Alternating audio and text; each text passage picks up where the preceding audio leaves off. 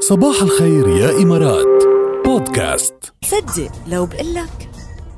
بتصدق لو بقول لك جاد حقائق مدهشه ما بنعرفها عن النحل نحل ف- على فكره من اكثر العوالم هيك بالطبيعه اللي عن جد مثيره للاهتمام جدا واللي عن جد مدهشه هي عالم النحل نحل عن جد إيه، شيء طبعاً. غريب عجيب اول شغله ال- الحشره الوحيده هي بس اللي بتعطي غذاء للانسان اللي بياكله يعني بتعطينا العسل بس هي الحشره الوحيده اللي بتنتج اكل غذاء. إيه. جميل جدا كمان نسبه الذكور نسبه ذكور النحل بالخليه بتكون قليله كتير ودورهم بالحياه يقتصر على التزاوج فقط بفصل الشتاء بتطرد بتطرد النحل الاناث الذكور ليتم التخفيف من استهلاك الاكل بترضونا بترضوا الذكور احنا بناكل كتير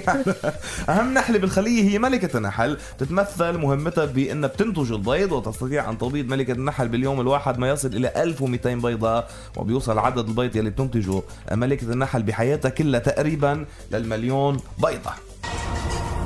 بتصدق لو بقلك والله بصدق ثلث الخضروات والفواكه اللي بناكلها كلها بتعتمد على التلقيح عبر النحل شوف وظيفتها بالطبيعه كمان قديش مهمه بيقدر النحل انه يحلق لمسافه بتوصل ل 9.66 كيلومتر وبسرعه بتبلغ 24.14 كيلومتر بالساعه مقارنة مع مخ الإنسان فمخ نحل العسل اللي بيعمل عسل أصغر من مخ الإنسان بعشرين ألف مرة والنحل بيشوف كل الالوان كل الالوان ما عدا لون واحد وهو واللون الأحمر. ما بشوف ما بشوف احمر بعكسي تماما النحل أنا بشوف لابسة إلا أحمر لابسة أبدا احمر ولابسه احمر ما شاء الله عنك بتصدق لو بقلك هلا على هيدي السيره خطر على بالي هيك نهفه الفيجارات بتعرفي الجراد الفيجارات معه عمى الوان أوكي. اكل الاحمر واليابس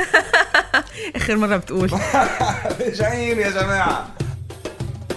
تذكير تذكير اخير يلي عم يلعب قديش بتعرف بعد عندكم كاتيجوريز هن برشلونه عواصم وعندكم كمان شو الكاتيجوري الثالث نسيته انا